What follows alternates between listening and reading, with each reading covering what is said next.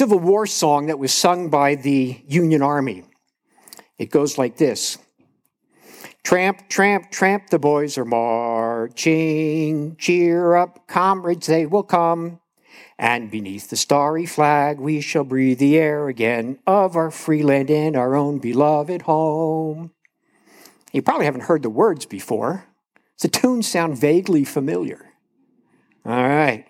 Yes, Pastor C. Herbert Woolston wrote, wrote the words to the tune that, that we know today as Jesus Loves the Little Children. All the children of the world, red and yellow, black and white, they are like less and less people knew how that line was going to end there. Jesus loves the little children, all the children of the world, red and yellow, black and white, they are precious in his sight. Jesus loves the little children of the world. Now, over the years, different people have put other words into this song. Uh, they've substituted lines like, fat and skinny, short and tall, Jesus loves them one and all. One that stretches things a little bit is pink and purple, green and blue, Jesus loves the Martians too. However, there is a newer rendition uh, that brings out, I think, brings the song more into line with what the Bible teaches. For you see, in reality, there's only one race on earth. It's called the human race. There are no individual red and yellow, black and white races as people think of them today. The human race varies not in color, but in shades of one color. And what is that color? You don't know. It's not green, it's brown, just shades of all brown. So, with that in mind, well, uh, uh, let, let's sing it. Okay, here comes the words up. Ready?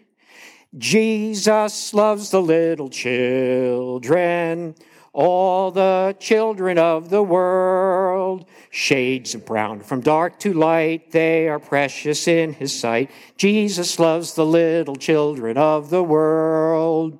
So now you know a new rendition of the song. And I would like to suggest to you another one for today's study time. Jesus truly loves all people, all the people of the world. Sick or helpless matters not old or young, or just the dot. Jesus loves all people, truly loves all people, people of the world. Some churches celebrated or observed Sanctity of Human Life Sunday last week. We're doing it this week. Many other churches are doing it this week, this week as well. And God has declared all people to be precious and loved by Him. Therefore, everyone who claims to be his followers needs to, to view people this way as well. And as we think about this today, I would like for us just to have some just some introductory things just to remind us that humanity is unique in God's creation. It is humanity is different from anything else that God created. First of all, we are made in the image of God. Genesis 1 26 to 28 says, Then God said, Let us make man in our image according to our likeness, and let them rule over the fish of the sea, and over the birds of the sky, and over the cattle, and over all the earth, and over every creeping thing that creeps on the earth. God created man in his own image. In the image of God, he created him, male and female, he created them. God blessed them, and God said to them, Be fruitful and multiply, and fill the earth and subdue it, and rule over the fish of the sea, and over the birds of the sky, and over every living thing that moves on the earth. All of the other creation is mentioned as just the creation of those things, whether it was plants or animals or the sun and the moon and other stars. Of people, it says they are created in God's image. So, what exactly is the, the image of God? I really like what one, one writer said, one theologian said, that the image itself is the set of qualities of God reflected in people, humans. and it makes that makes relationships and the exercise of dominion possible. Those are the two key things. Relationships and the exercise of dominion. There are relationships within the triune God, Father, Son, and Spirit, one, but a mystery of three, three persons, distinct persons in, in one Godhead. There are relationships between people and God. God has, in the one God, He has relationship. We are able to have relationships. We are the only thing in all of God's creation, the only part of the creation that can have a relationship and knows the Creator God. Uh, people, uh, we are able to have relationships between people. Those two things are significant. So, is it? There's, uh, is there any any question as to why Jesus, when he was asked to summarize everything as to what pleases God, what did he say? Love the Lord your God with all your heart, your soul, your mind, and strength, and who? And what else? Love people. Love your neighbor as yourself. That sums it all up. That comes even from the very beginning of creation. Now, a wolf may howl at the moon, and a tree may raise its branches to the sky, and a plant may turn, the flower of a plant may turn its face to the sun but by doing so, they are not saying, Praise to my Creator. Only people can do that. Jesus died for people. He did not die for plants or animals, other living things. In Ephesians chapter 1, verse 20, talks about how God has dominion over all creation. Speaking of Jesus, he raised him from the dead and seated him at, the, at his right hand in the heavenly places, far above all rule and authority and power and dominion, and every name that is named not only in this age, but also in the age to come. God has dominion. He is the controller. He is the king over all the universe. God has been, uh, God has given people dominion. He did not give it to the plants and the animals. He gave it to people to fill the earth. He's given them dominion over the fish, the birds, the cattle, the creeping things. He's also gave Adam a job to cultivate the ground, to work it, and to keep it. Those words that it lists in Genesis 2:15, that word keep has the idea of guard and protect. That's one of the strongest uh, reasons for why we should take care of the planet that we live in because we're demanded to protect it, to guard it. So people are made in the image of God, distinct from all the rest of creation. People also have a body, soul, and a spirit. 1 Thessalonians 5 523 says, Now may the God of peace himself sanctify you entirely, and may your spirit and soul and body be preserved complete without blame at the coming of our Lord Jesus Christ body, soul, and spirit. That sets people apart from any other living thing. In 2 Corinthians 5 1, we're told that the body is something that's temporary. Paul writes about this when he says, For we know that if this earthly tent, which is our house, is torn down, we have a building from God, a house not made with hands, eternal in the heavens. This is merely just a tent, a tent that we move around in on earth. But we have, notice what it says there, we have a building in heaven. That's eternal. Is there a difference between a tent and a building? Yeah, absolutely. I've now, I know Deb and I like to watch some of those like discovery programs that it talks about, you know, campers and tents. And I've seen some tents that are probably nicer than my house. But I don't think that's what the Lord had in mind when he gave these words to Paul. Yeah, this tent is pretty fragile, is it not? He just prayed for an awful lot of folks here at church this morning who are recognizing that in new, in new ways, possibly. But there is a building in heaven. Our body is temporary. 2 Peter chapter 2, verse 1. We have a soul. Beloved, I urge you as aliens and strangers to abstain from fresh, fleshly lusts which wage war in your soul. Our soul, excuse me, is our mind, our will, and our emotions. It's where temptations attack. It's where decisions are made. It's where goals and desires are find, find their origin. Body, soul, our spirit That's the immaterial part of us. Romans 8:16 speaks about how the Spirit, the Holy Spirit of God, testifies with our spirit that we are the children of God. That is how we communicate. That is how we have our relationship with God. Our body will cease one day, but our spirit will continue. We're made in God's image. People are body, soul, and spirit. And God loves people. Animals are important, and please don't read me wrong. The most lovely dog is still a dog. God did not die for dogs. We can love them, we can care for them. They're part of creation that we should guard and protect. Absolutely. But Jesus died for people.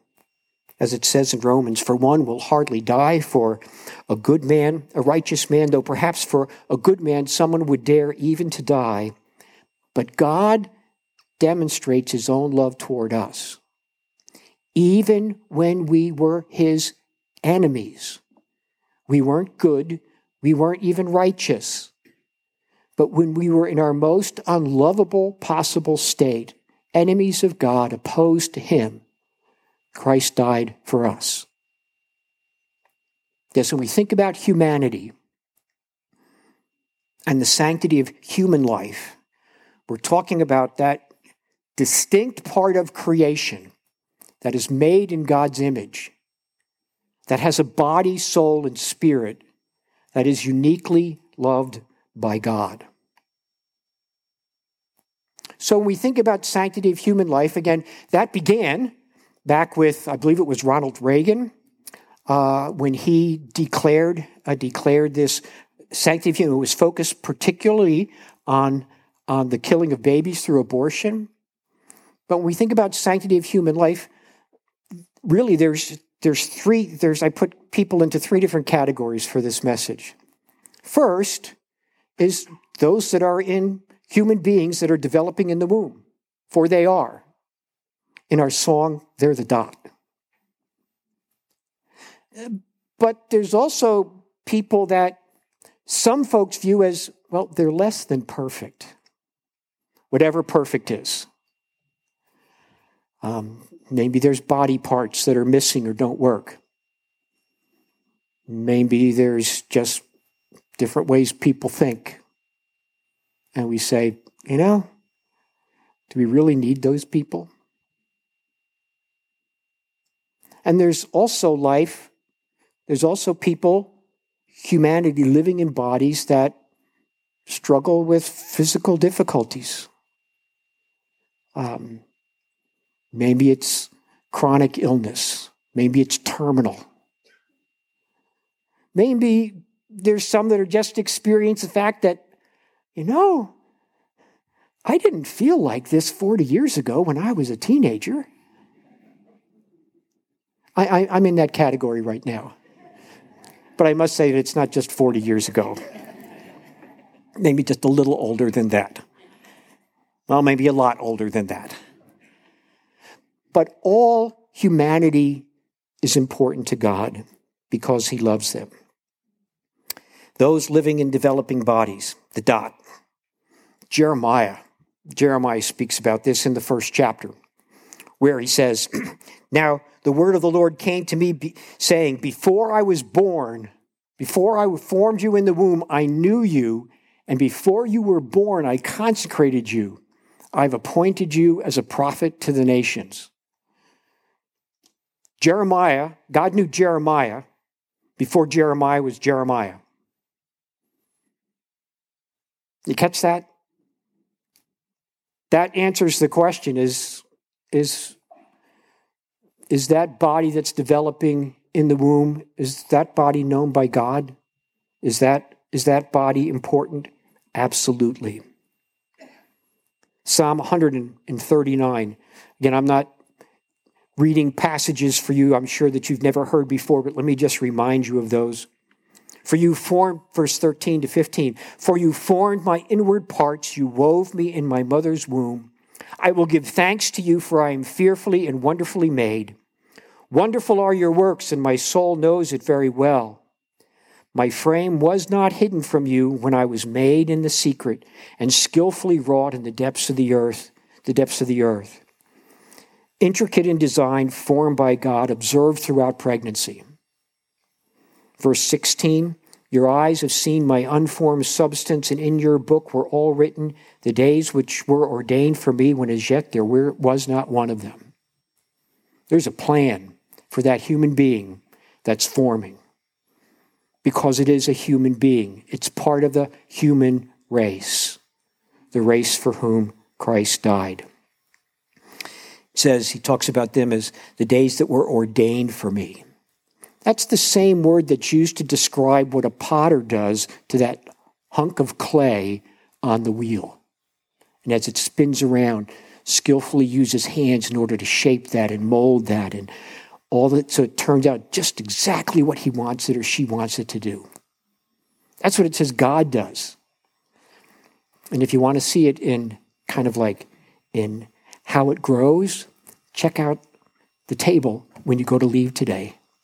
Because there's the little models from the littlest on up to when a baby becomes full term. Amazing, amazing. A God ordained person. Um, in a world where some consider life in the womb to be disposable, believers should proclaim, as it says in Psalm 120, 127 3, that every child is a gift from God. Never a mistake, perhaps unplanned by the family, but never unplanned by God. Um, Deb and I were surprised and DJ showed up. We'd never give him back. And I'm sure many of you can relate to that. We weren't expecting this, but we praise God for life that He said, I got a plan. I got a plan. The tragedy and the tragedy and horror of abortion is an attack on the work of God, the Creator. It is a sin. It is murder, and regardless of any religious whitewash some may use, in their defense, it's still wrong. And today I'd like to welcome Jamie Hill. She comes from Bright Hope Pregnancy Center. Jamie is the Life Smart Program Director for Bright Hope and asked if she would come and just share some thoughts with us this morning. Thank you. Three months ago, a young woman, her name was Maria, came into our Allentown clinic. She was scared, scared that she was pregnant, uh, didn't have a job at the time, was looking, and so she had a lot on her plate. And she knew her boyfriend, Mark, would have encouraged her to have an abortion. So Jane, our client services supervisor, sat down and they just visited, listened to her, and was a safe place for her. And they talked through some things and brought in the medical staff, uh, did a pregnancy test to confirm her pregnancy, and she was, and then scheduled her to come back for an, an ultrasound. So Maria left, and Jane called her to confirm her ultrasound appointment. And she said, I'm, I'm just, I'm not going to come after all. Can you just cancel my appointment? So when we get a situation like that at Bright Hope, we hit our knees, right? We pray. We pray for her. We're praying for her boyfriend, Mark. And something inside Jane just said, don't cancel the appointment. Just leave it on the books, you know. Sure enough, like an hour before her scheduled appointment, she wasn't planning on coming to, she called and said, Can I still come in?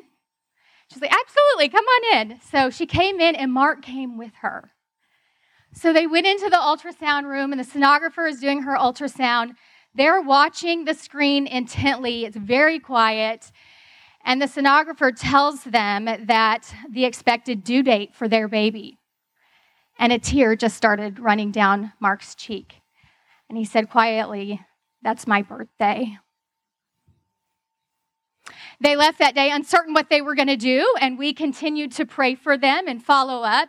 And I'm excited and happy to tell you that they have chosen life and they've chosen to parent, enrolled in our Earn While You Learn program, which is really exciting. That will give them a lot of the support that they need, resources they need as they learn how to parent. It's an exciting time. They're getting excited. And we can only do this work because of churches like yours and people like you who invest in Bright Hope and that support our mission and our vision. And we stay very focused on our mission and vision. If you want to pull up that slide, I will um, share that with you. Our mission at Bright Hope is that we would honor life and offer hope by providing pregnancy resources and support and life skills education to women, men, and youth. And our vision is that we, along with you, that we could create a culture in the Lehigh Valley that would choose life for the unborn. And we offer our services through prevention, intervention, and restoration service. So, so I just want to look at those real quickly with you so you can know a little bit about Bright Hope and what we do. Our prevention services is on the next slide, and it's a program called Life Smart. The SMART stands for Social Maturity and Relationships Training. This is some of our team, and we go into middle schools and high schools, actually fifth grade as well, and give them education on how they can develop health, healthy relationships. We teach the success sequence that if they will graduate from high school and then get a full time job and then get married before they have children, there is a 90% chance that they will not end up in poverty. And so that we can help prevent some teen pregnancies. Uh, here in the Lehigh Valley, we've talked to over 2,600 students this school year.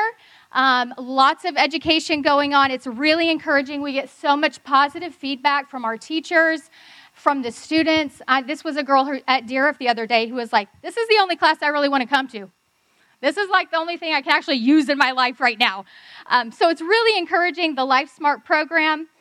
Lots of positive feedback. The next is our intervention services. If it's on the next slide, these are our clinics, our medically verified pregnancy tests, our early ultrasounds, the STI testing, treatment and education, our material resources and referrals that we give out. We have the Earn While You Learn program and a baby boutique. And then we also have our Door of Hope maternity home. We have two locations. They're on the next slide on Hamilton Street in Allentown, Northampton Street in Easton. They're both medical clinics. So we have clients who come into both of these locations. And then on the next slide, you'll also see what we have coming in March. This is also from churches like yours and donors in our community. This medical mobile unit is fully funded. It's paid for, it's arriving in March. If you're interested, that we do offer sidewalk advocate training. Um, you can go to brighthopepartners.org to find out information on that. And then just a quick look at our Door of Hope maternity home. It's on the next slide. You'll see it pictured up there. It's a beautiful home. They have completely restructured it. It used to be in apartment settings, and now it is a group home setting. Um, so these are community members that have come in and painted and fixed it up. And it is about ready to start receiving our first moms who are homeless and pregnant and will be able to live there. We have certified counselors and social workers that will oversee this program. They're going through screening processes right, right now for applicants that are that will be housing, will be staying there. So that's really exciting. Um, and then our restoration services on the next slide. Not only is part of Door of Hope part of that, uh, but we also have post abortive care. One in four women have had an abortion. So it is common, and there are a lot of things, right, that they deal with, and so that we can offer that care. We also have a uh, Divine Resale. It's a boutique on, Allen, on Hamilton Street in Allentown. It's a wonderful store. If you haven't been in there, you should totally go check it out. They do an amazing job. Um, and just so you know, on the table out in the back, I have some of like our numbers and statistics if, if that interests you. But I was telling somebody earlier, the Divine Resale raised $87,000 this last year that supports Bright Hope. So it is an amazing store. A lot of people from our community come in there. So, how can you help us? Uh, the next slide is the how you can help, and then you can go on to that. You can pray. We have lots of prayer requests as far as just protection from the enemy. When you're dealing with life and death, it is uh, we need protection from the enemy for our staff, our volunteers, our financial partners, school administrators, and teachers that we work with in the classrooms. Um, that life would be chosen in our clinics and on our mobile unit, and that moms and dads would accept the saving and restoring grace of Jesus Christ. You can also serve. If you want to serve in any capacity, that's on the next slide. There you go. Uh, we'll find a place for you and train you with what you need. We do interviews and an application process and uh, background checks, all that good stuff. But you can find it brighthopepartners.org like all the ways to volunteer. There's a get involved link, and it will show go through all the different opportunities. The next slide is that you could give. Become a monthly partner with us in supporting us and being able to continue the work that we do. Um, participate in our fundraising events. I know this lovely couple mentioned to me they'd been to the Gala of Hope this last year. That's once a year, and also our Walk for Life, a baby bottle campaign. You could donate materials to our baby boutique or Divine Resale. There's actually a list out on the table, too, of things that we accept for donations for those things that you could pick up today if that would be helpful. And then the last slide is just our brighthopepartners.org. It's got really everything you, if you want to find out anything about Bright Hope, that is for our partners. There is a separate page for clients, for client services. This is just for you guys, for the churches that support us, for our community members that help us in supporting um, just the life giving work that we're able to do at Bright Hope. If you have any questions, I'm going to be out at the back as you go out at a table. So I'm happy to, if I can answer, I'm happy to answer things. I don't know everything, but um, I, it's a pleasure always to speak with you. So feel free to come by. And thank you so much. Thank you, Pastor Dave, for having us. And um, thank you. Thanks, David.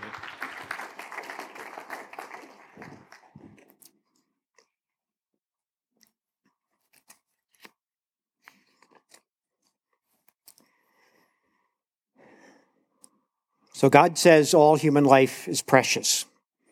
Those living in developing bodies and those living in bodies which are less than perfect. Um, perfect is the only the only two people that were ever perfect were who? Well, Jesus was God too, so that but he had a body that had some imperfections, didn't he? Weren't there going to be holes in his hands and a scar in his side? Who were two people that were perfect? Adam and Eve. Adam and Eve. That's it. Now, cultural norms and social ideas determine what's perfect, sadly. Uh, there are examples in other countries that I just know from personally from people who do this that disabled or handicapped children are kept kept hidden away because they bring shame to the family. They don't want anybody to know. Um, some are left to die. Some are killed. Um, couple quotes. Here's a professor of bioethics at Princeton University. Killing a disabled infant is not morally equivalent to killing a person. Very often, it's not wrong at all. They're teaching ethics. Um, a professor from the University of Chicago, he's a professor of um, ecology and evolution. If you are allowed to abort a fetus that has a severe genetic defect, then why aren't you able to euthanize that same fetus just after it's born? I see no substan- substantive difference that would make the former act moral and the latter immoral. After all, newborn babies aren't aware of death, aren't nearly as conscious or feeling as an older child or adult. They have no rational faculties to make judgments. That's what the world says. What does God say? Well, you could use all the verses that we just talked about already. But there's others that will apply to people that are in positions of being either handicapped or disabled. A verse that I think every believer ought to know is, is found in, in Exodus chapter 4, verse 11. Moses is saying to the Lord, I don't want to go and be God's spokesman. I don't want to go talk to Pharaoh.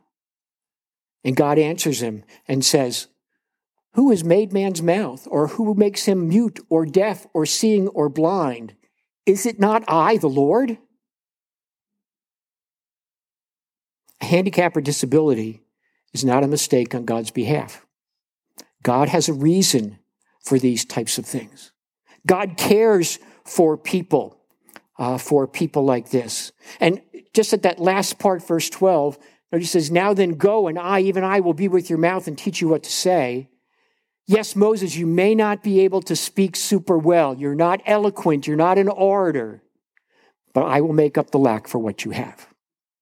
And I think that applies to any disability or handicap that a person has. God is there if they will allow Him to make up the lack so that they can live a productive life. Um, in John 9, verses 1 to 3, or, or yeah, 9, 1 to 3, Jesus meets a man who was born blind, and he said he spat on the, uh, he passed by and saw a man blind from birth, and his disciples asked the question. You know, Pastor Smith spoke on this passage just a little while ago. Rabbi, who sinned, this man or his parents, that he would be born blind? Remember what Jesus' response was? It was neither that this man sinned nor his parents, but it was so that the works of God might be displayed in him. God displays his glory and his power through humanity. And it doesn't have to be perfect. Doesn't have to be perfect for that to happen. God is concerned about the welfare of people who have disabilities. Luke chapter 19. You shall not curse a deaf man. Why? Because he can't hear you. He doesn't even know what you're doing. You're taking advantage of him. You shall not curse a deaf man, nor place a stumbling block before the blind. Why? You're taking it because they can't see it. They'll trip over it. He says, But what shall you do? Revere the Lord your God. Fear him. He is the one who made that person who is blind or, or, or lame. God is the one, and you better take care of them, and you better not take advantage of them. God cares about such people. In a world where some consider the disabled as unabled or the handicapped as incapable, believers should proclaim what we read in Psalm 139, verse 14. I will give thanks to you, for I or for they are fearfully and wonderfully made. Wonderful are your works.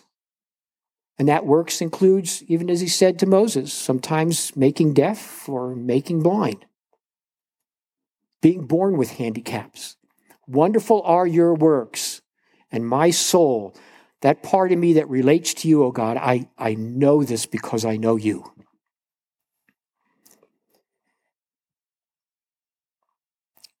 Humanity, bodies that are forming in a womb, are people. They are life that needs to be valued. People with handicaps or deformities. Uh, they are people. People, though their bodies may be less than perfect, we need to remember the bodies are disposable. They're not going to last. There's a point in time coming when, when they stop. God considers them important and says, People who choose to be my followers, they need to have the same high estimation of less than perfect bodies and the people that reside within them as I do.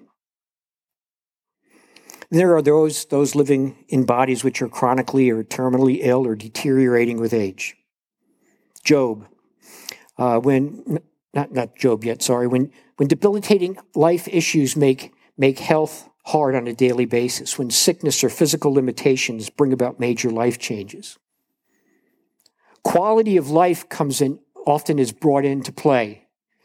Um, and that determination is is is quite broad as to what is considered quality of life.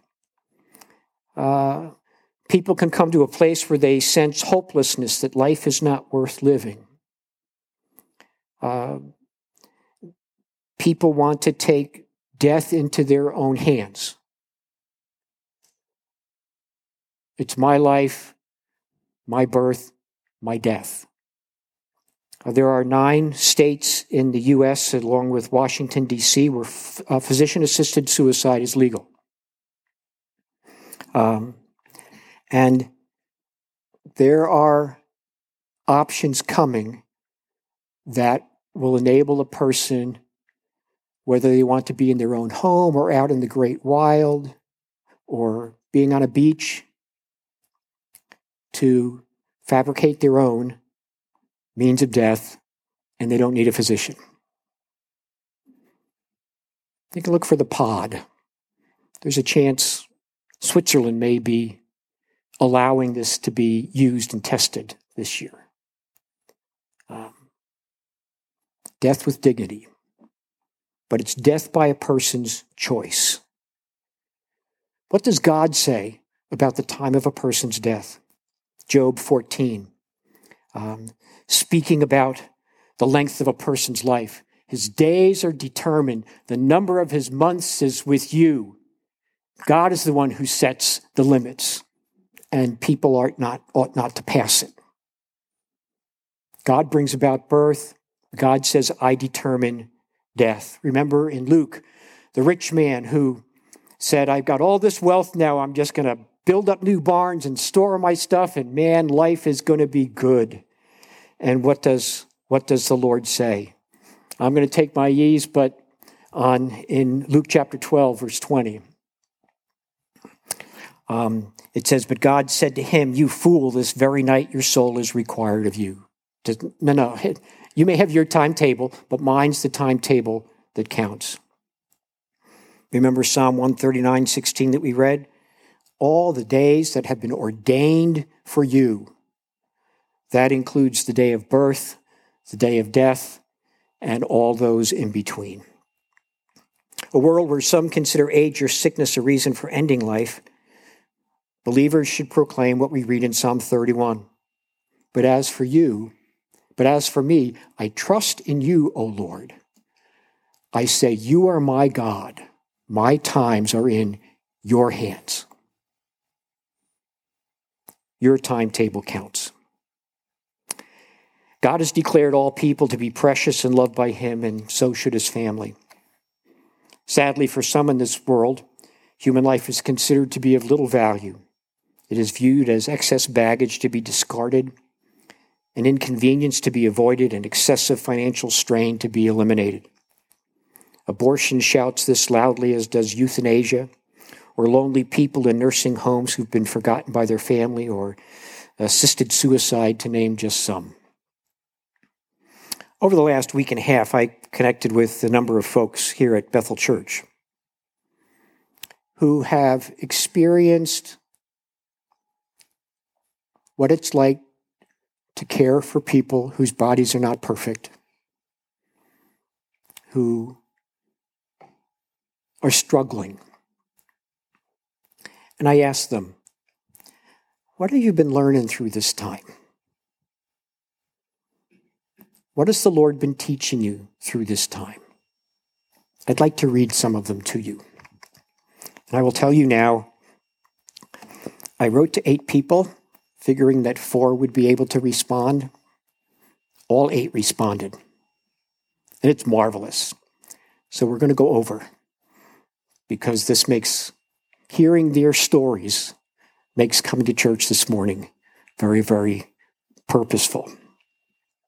Some are anonymous, which I, I said I was, was good with. Um, in caring for my mom, I think what I prayed for most was patience. God taught me uh, that caring for my mom was my priority and other things could always wait for another time. My care for her could keep her, keep her close to extended family and out of a nursing home.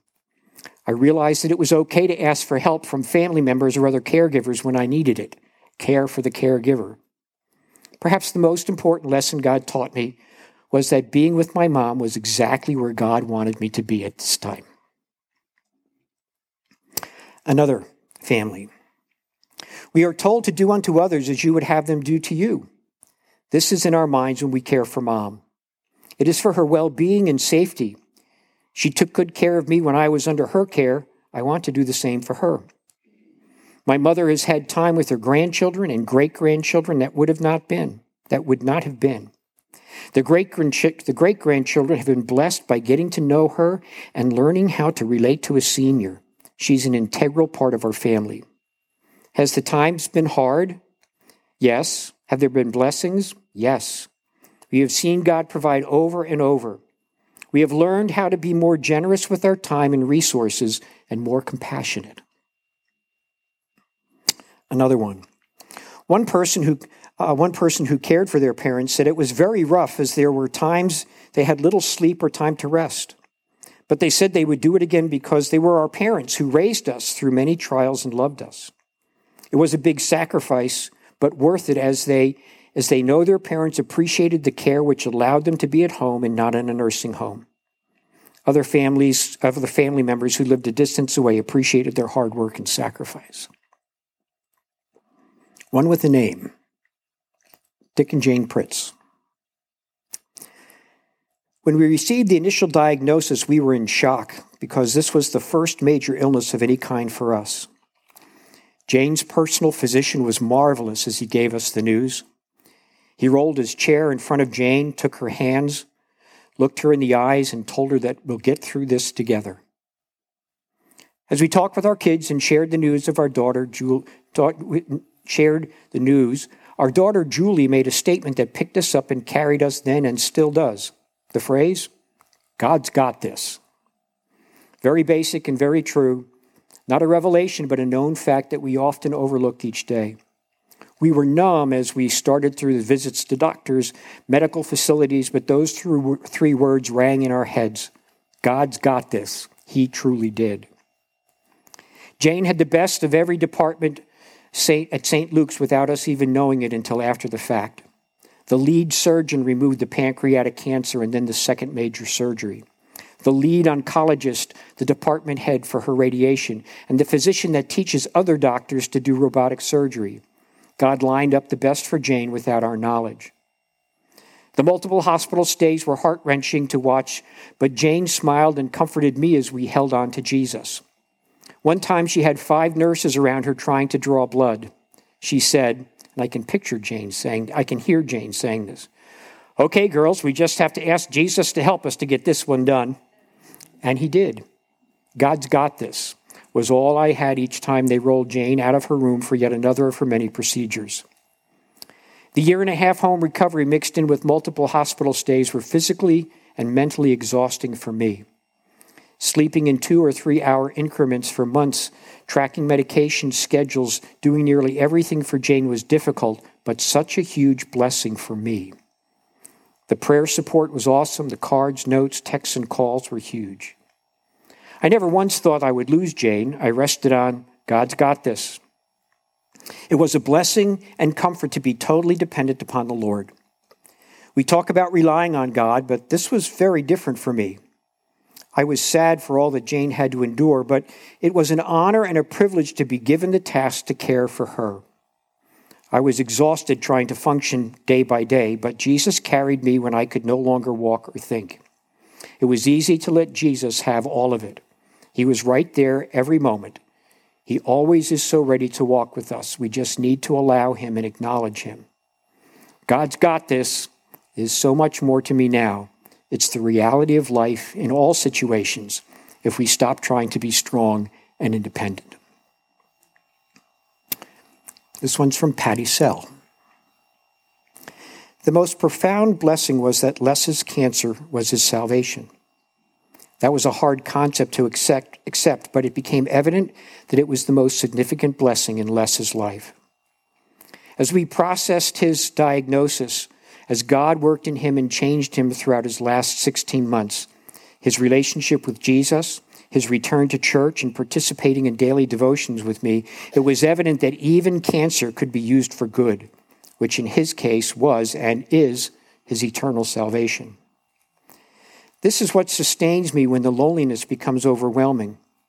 When I remember where Les is in the presence of Jesus, I am always able to find peace, contentment, and joy. Some things we learned and then became blessed with during the last 16 months, uh, his last 16 months. Uh, the first, truly learning to live in the moment, not focus on the past or the future. Recognition that time is precious. The last 16 months were some of the best times we had together in our marriage. We didn't take each other for granted. Each day was a gift. We had time to prepare for his passing giving control over to God and trusting that He will be faithful. What was going to happen, when and how it was going to happen, were so completely out of our hands. There was no way to have peace without giving up control and trusting.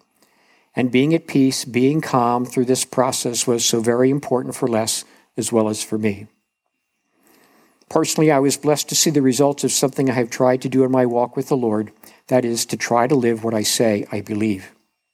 In other words, if I say I'm a follower of Jesus, I need to trust him and believe in his promises. I need to not just say these things, but I need to live them. I don't want to give the impression it was easy.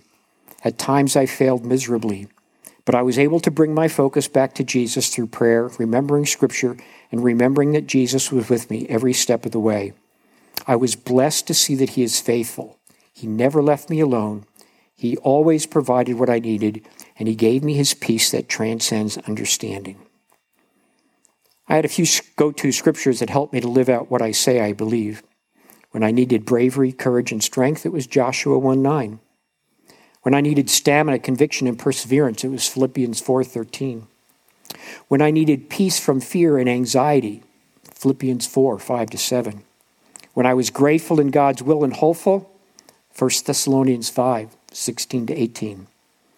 When we knew everything would be okay, Romans 8, 28. Most importantly, we did none of this through our own strength. We, we, I could never have walked this cancer journey, and I could not have continued to walk through life without Les, without the grace, mercy, and love of Jesus Christ, our Lord and Savior. To God be the glory, for He alone is worthy of our worship and praise. Amen. Uh, another one. We learned that we couldn't do it alone. Many times we had to cry out and trust the Lord to see us through the times of uncertainty. We learned compassion for others who were made special by the one who created them. Our child taught us that life is a gift from God and never take, and never take it for granted. As a couple, I had to decide whether to keep my pregnancy or have an abortion. I was not a believer at the time, but praise God I chose to keep my son. No life is worthless. And one last one. The blessings which have come from caring for a family member with a long term mental illness reveals to me the capacity I have to lovingly endure of selfless to endure years of selfless giving which has stretched me far beyond the capacity I have ever thought possible within me. I truly believe it is only possible to do this well by fully relying on God's strength and not my own. I've learned through God's word because of his spirit within me that I am not alone on this journey. He sees me and cries with me and comforts me when it becomes so hard to bear. It has caused me to go deeper in my relationship with him. I've learned that after all I've done everything in my power to manage, I can rest and still be in, and be still in my emotions and my heart even when things aren't as I hope.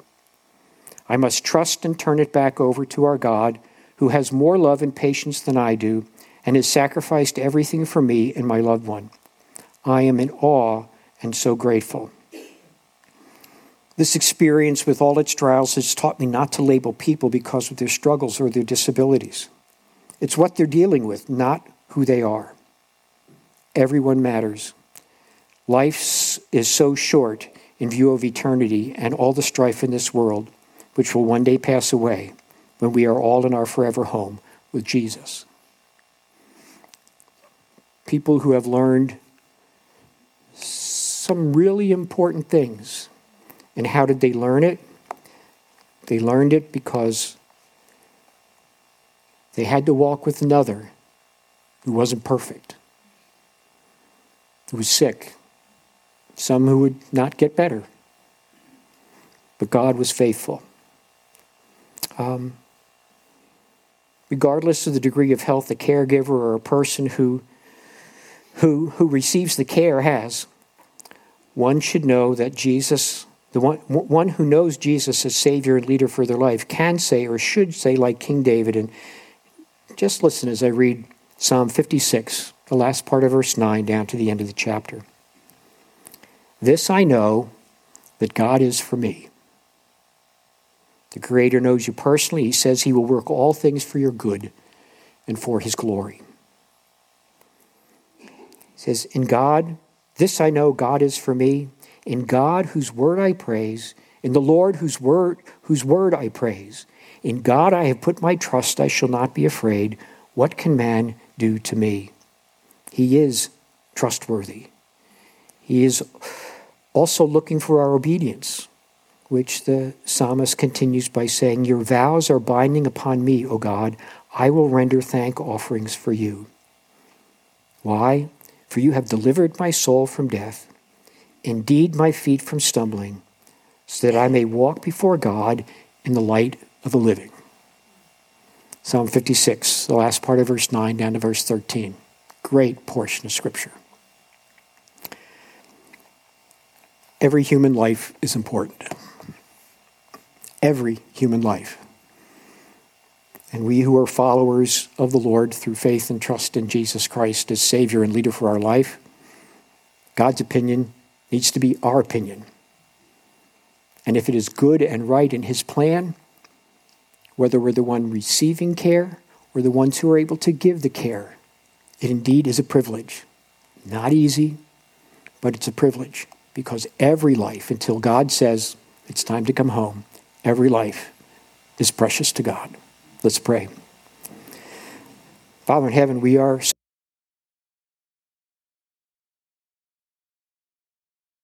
for us